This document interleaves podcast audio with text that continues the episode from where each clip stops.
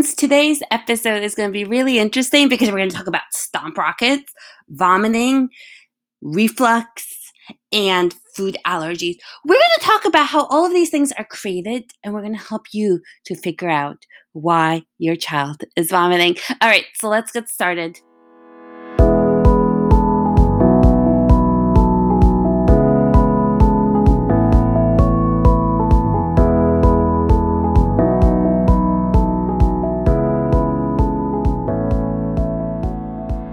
Hi, I'm Dr. Evka, the mom at the playgroup who's in charge of the food and the lecture series, empowering other mothers when something seems off with their children, sharing mindset work when it comes to motherhood, medicine made understandable, and mastery of your child and who that child is when they have food intolerances, feeding challenges, or other of your concerns. You've heard that I'm a family doctor, a feeding physician, a life coach, a nutritionist, and a best-selling author. But if you ask me, I will tell you, I'm another mom just like you, and I'm your friend. Just remember that this information is being shared for educational purposes only and some of it's opinion based.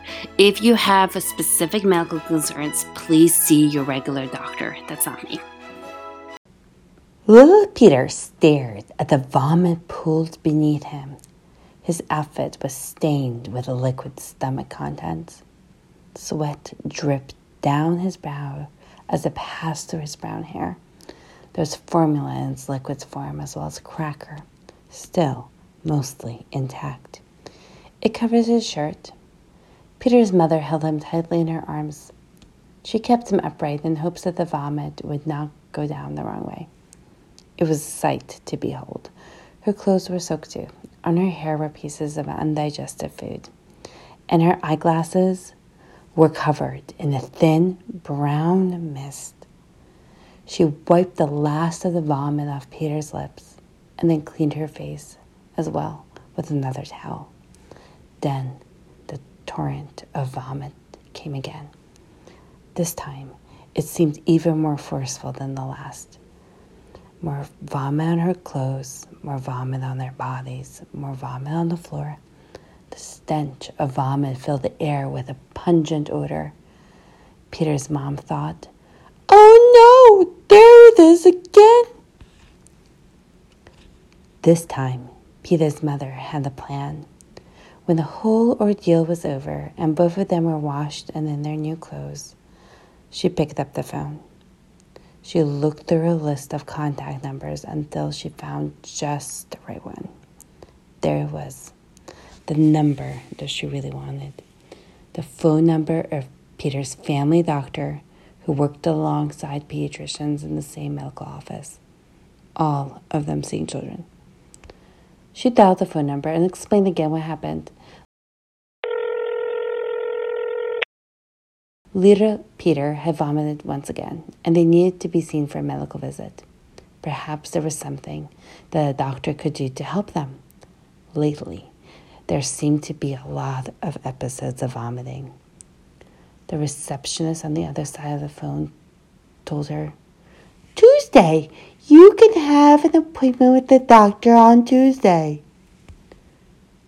Tuesday? Just a day away. The next day, Peter and his mother found themselves at the doctor's office. They sat down in one of the office exam rooms and waited patiently for the doctor to come. When the doctor came into the room, Peter's mom said, My son has been vomiting a lot. The doctor and Peter's mom had a back and forth conversation in which the doctor eventually diagnosed Peter with a reflux, and Peter was sent home with a prescription for a histamine 1 blocker. Mom couldn't wait to get to the pharmacy. She couldn't wait for Peter's frequent episodes of vomiting to end. She hoped that the medication, a histamine 1 blocker, would do the trick. And Peter would be left feeling better soon. No more frequent episodes of vomiting was the hope. Peter's mom certainly hoped that she, this would be the miracle drug. What happened? That day, after Peter took his medicine, he continued to vomit. The next day, Despite the vomiting, the vomiting continued just as frequently as it did before. Peter's mom thought, Was it the wrong dose? Was it the wrong prescription? She couldn't figure out why Peter continued to vomit so much. Do you have an idea?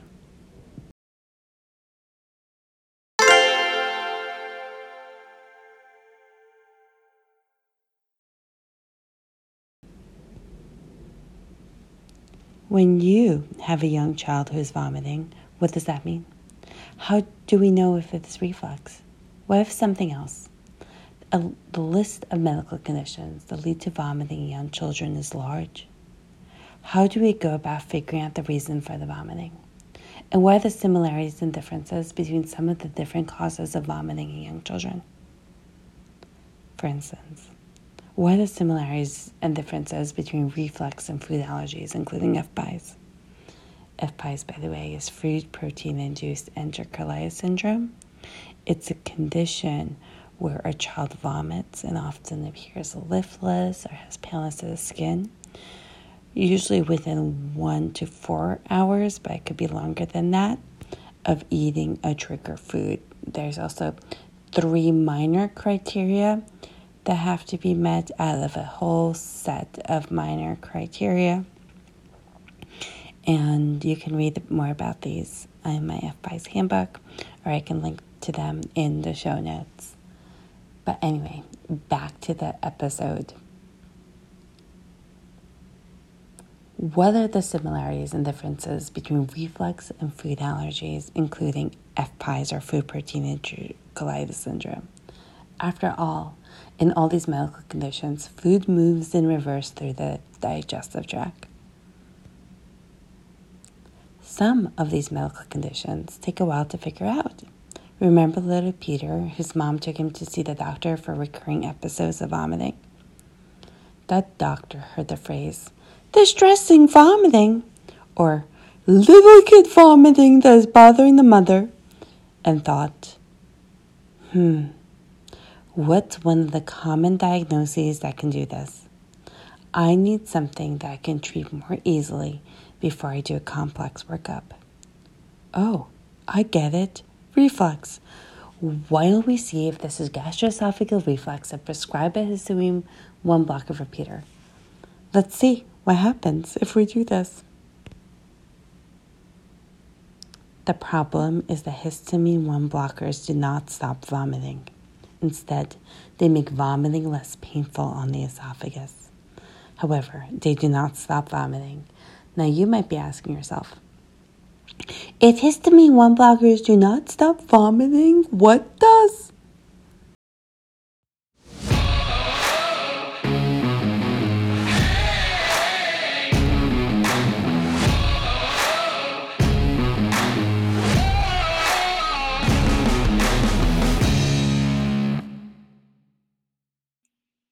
Time for a little commercial break. This episode is sponsored my my redo of my Dr. Evka or the Feeding Physician website.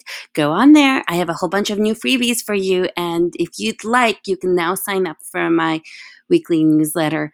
I kind of got a better sense of where I want to take this platform, and you can kind of see that on the website if you go on and check it out. I look forward to talking to you more. Okay, back to the episode. If your child vomits repeatedly, what will help stop the vomit? It truly depends. It depends upon the reason for the vomiting. Recently, I came across an online Facebook post that was written by a mother of a child with food allergies. She wrote, Many doctors have now told me that food allergies and reflux are not related, like FPIES, which is a type of food allergy, and reflux is just not related. I don't believe it. Are there resources or proof out there? In response, I told her, You are both right. This is a complex topic that I can't answer by writing a Facebook post. Instead, I want to post about it on my website and do a podcast about it. Hence, podcast episode number 21 was born. By the way, you might not know what FPIES or food protein induced enterocolitis syndrome is, but it's a kind of food allergy. I talked about it a little bit earlier in this podcast, and you can find more information about it on my website, the website of the feeding physician, Dr. Evka. We will now talk about the differences between food allergies and reflux. I understand where the doctors are coming from when they say, no, FPIES and reflux are not related. They may have only 10 to 15 minutes to see you in the office, and the actual answer is way more complex. They just don't have the time to go over it all in great detail. Thus, instead of saying, it's too complex, they may think about all of the ways that food allergies, like FPIES, and reflux are not related. They might think about all the ways that food allergies and reflux are not related. Thus, you hear them tell you, no. A more accurate statement is food allergies, including FPIES and reflux, are not related in some ways, but they also are related in other ones. That's an even more accurate statement, but explaining the reasons for it would take a long time. I'll discuss the similarities in this episode and I'll briefly touch about some of the differences. You'll kind of hear about both of them. This episode is um, also about the differences between food allergies and reflux. When both can give you vomiting.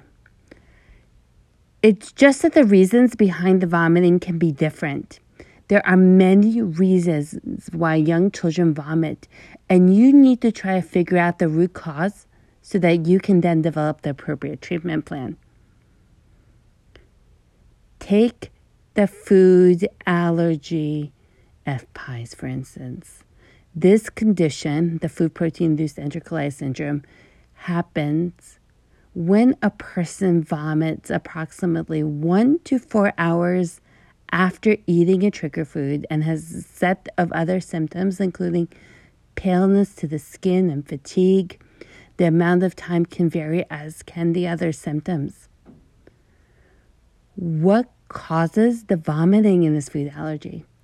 In food protein induced enterocolitis syndrome, vomiting happens after the immune system recognizes a specific food as being foreign to the body the immune system says, I'm going to do something to get rid of this trigger food. I'm going to make sure that the digestive tract releases a lot of serotonin as well as other chemical messengers. Cells in the digestive tract then release these chemical messengers.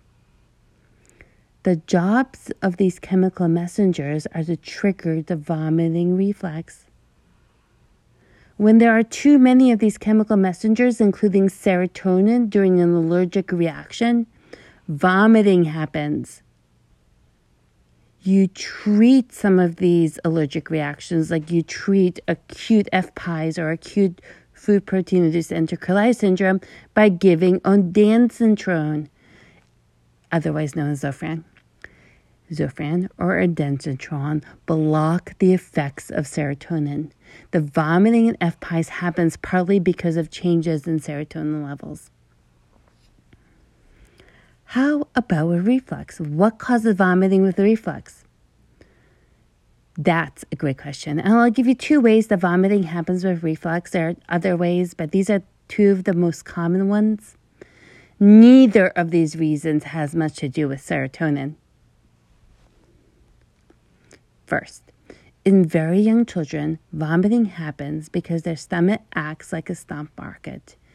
I bring up the subject of a stomp rocket because I recently made one with my daughter and I think she loved it. It was so much fun to make.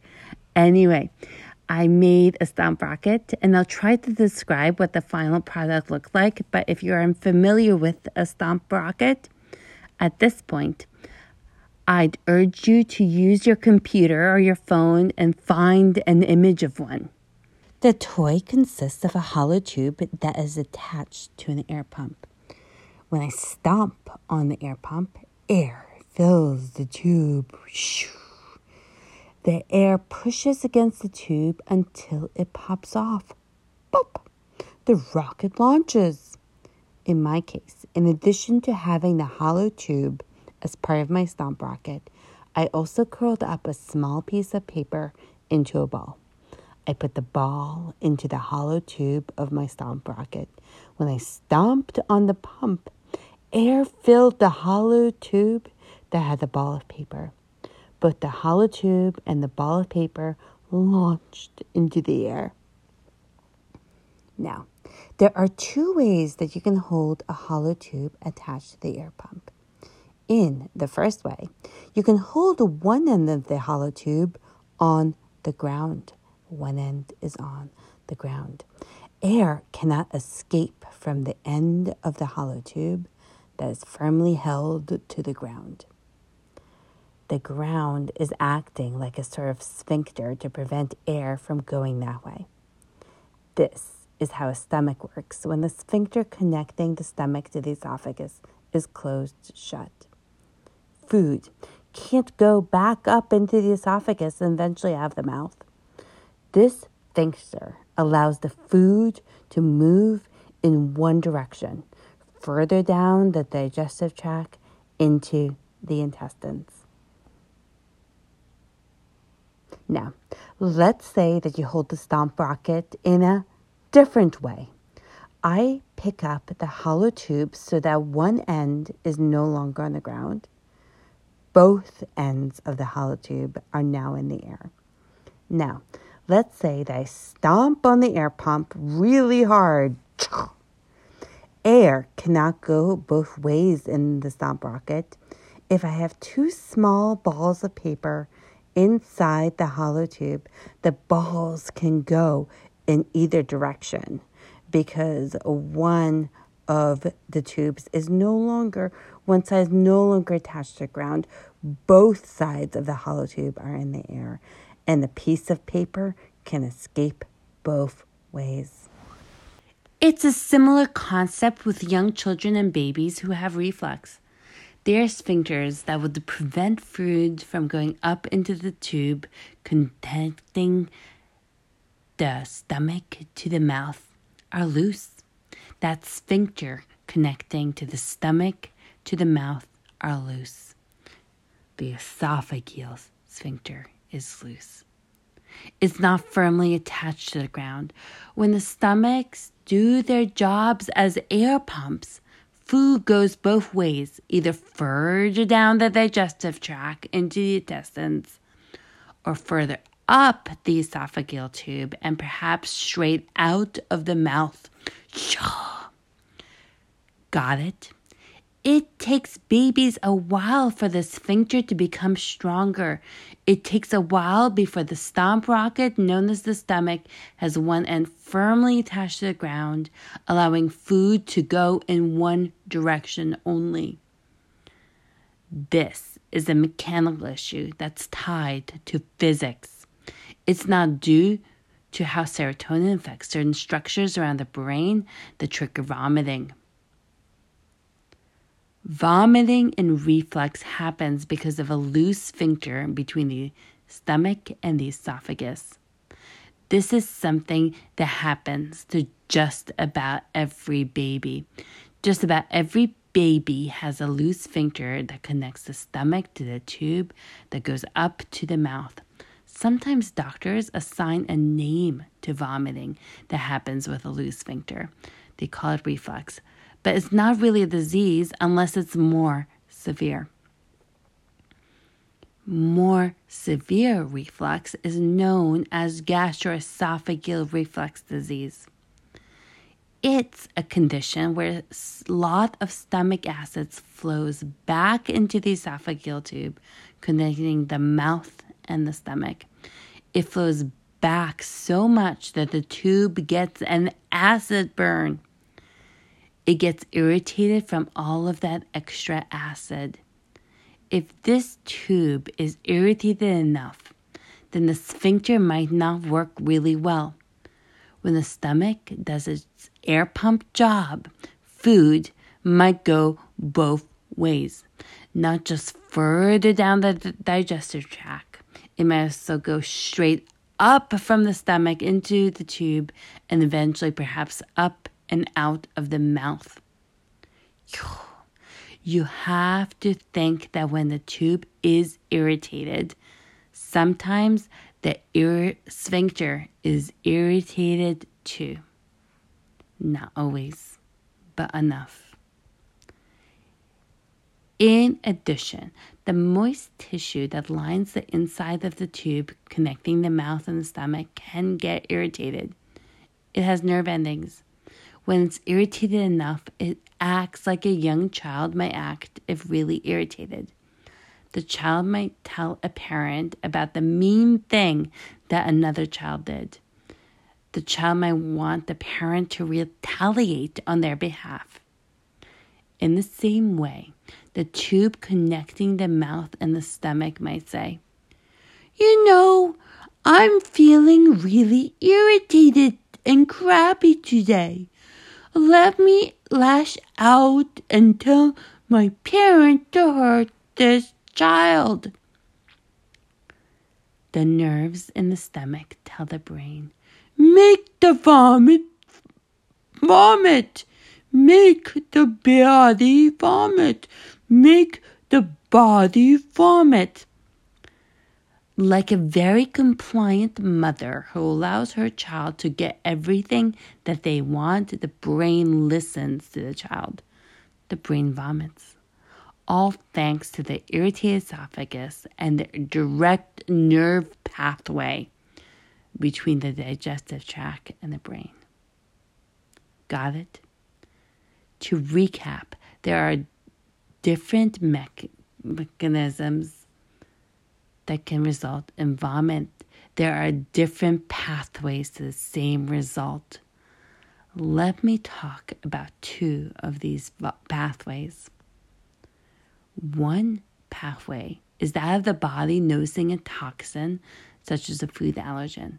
It responds to this toxin the body makes chemicals such as serotonin, and these chemicals eventually arrive at a trigger zone in the brain.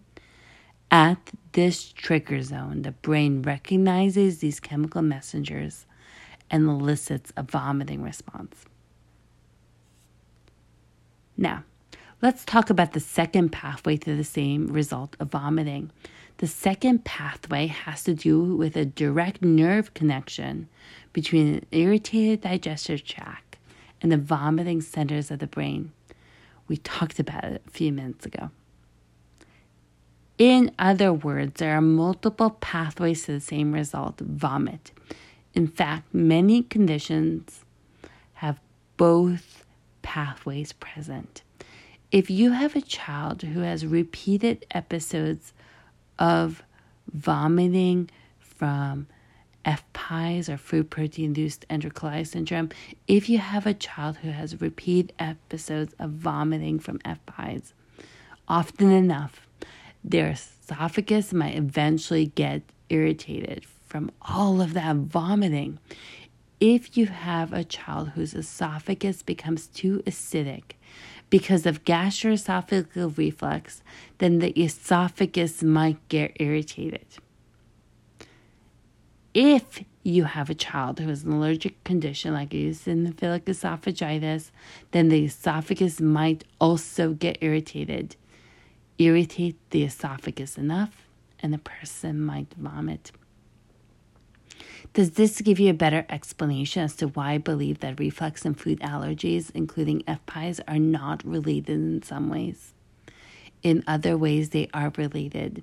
When you look at a child who's vomiting, you might think that all vomiting comes from the same place. It does not. There are multiple pathways to the same result of vomiting. Each disease might follow only one of the pathways or more than one of the pathways. It really depends. If you want to improve the frequency of vomiting, you need to both figure out the disease and also figure out which vomiting pathways are activated. Then you have a better chance of figuring out how to treat that pathway. All right. Thank you for listening to another episode of the Dr. Evka podcast. If you like this podcast and you want to have more people listen to it, please rate it five stars for good measure. Or if you want to, please subscribe. I look forward to talking to you again next week, same time, around the same time, actually. Bye bye. And that, my dear, will be the subject of a very long future episode.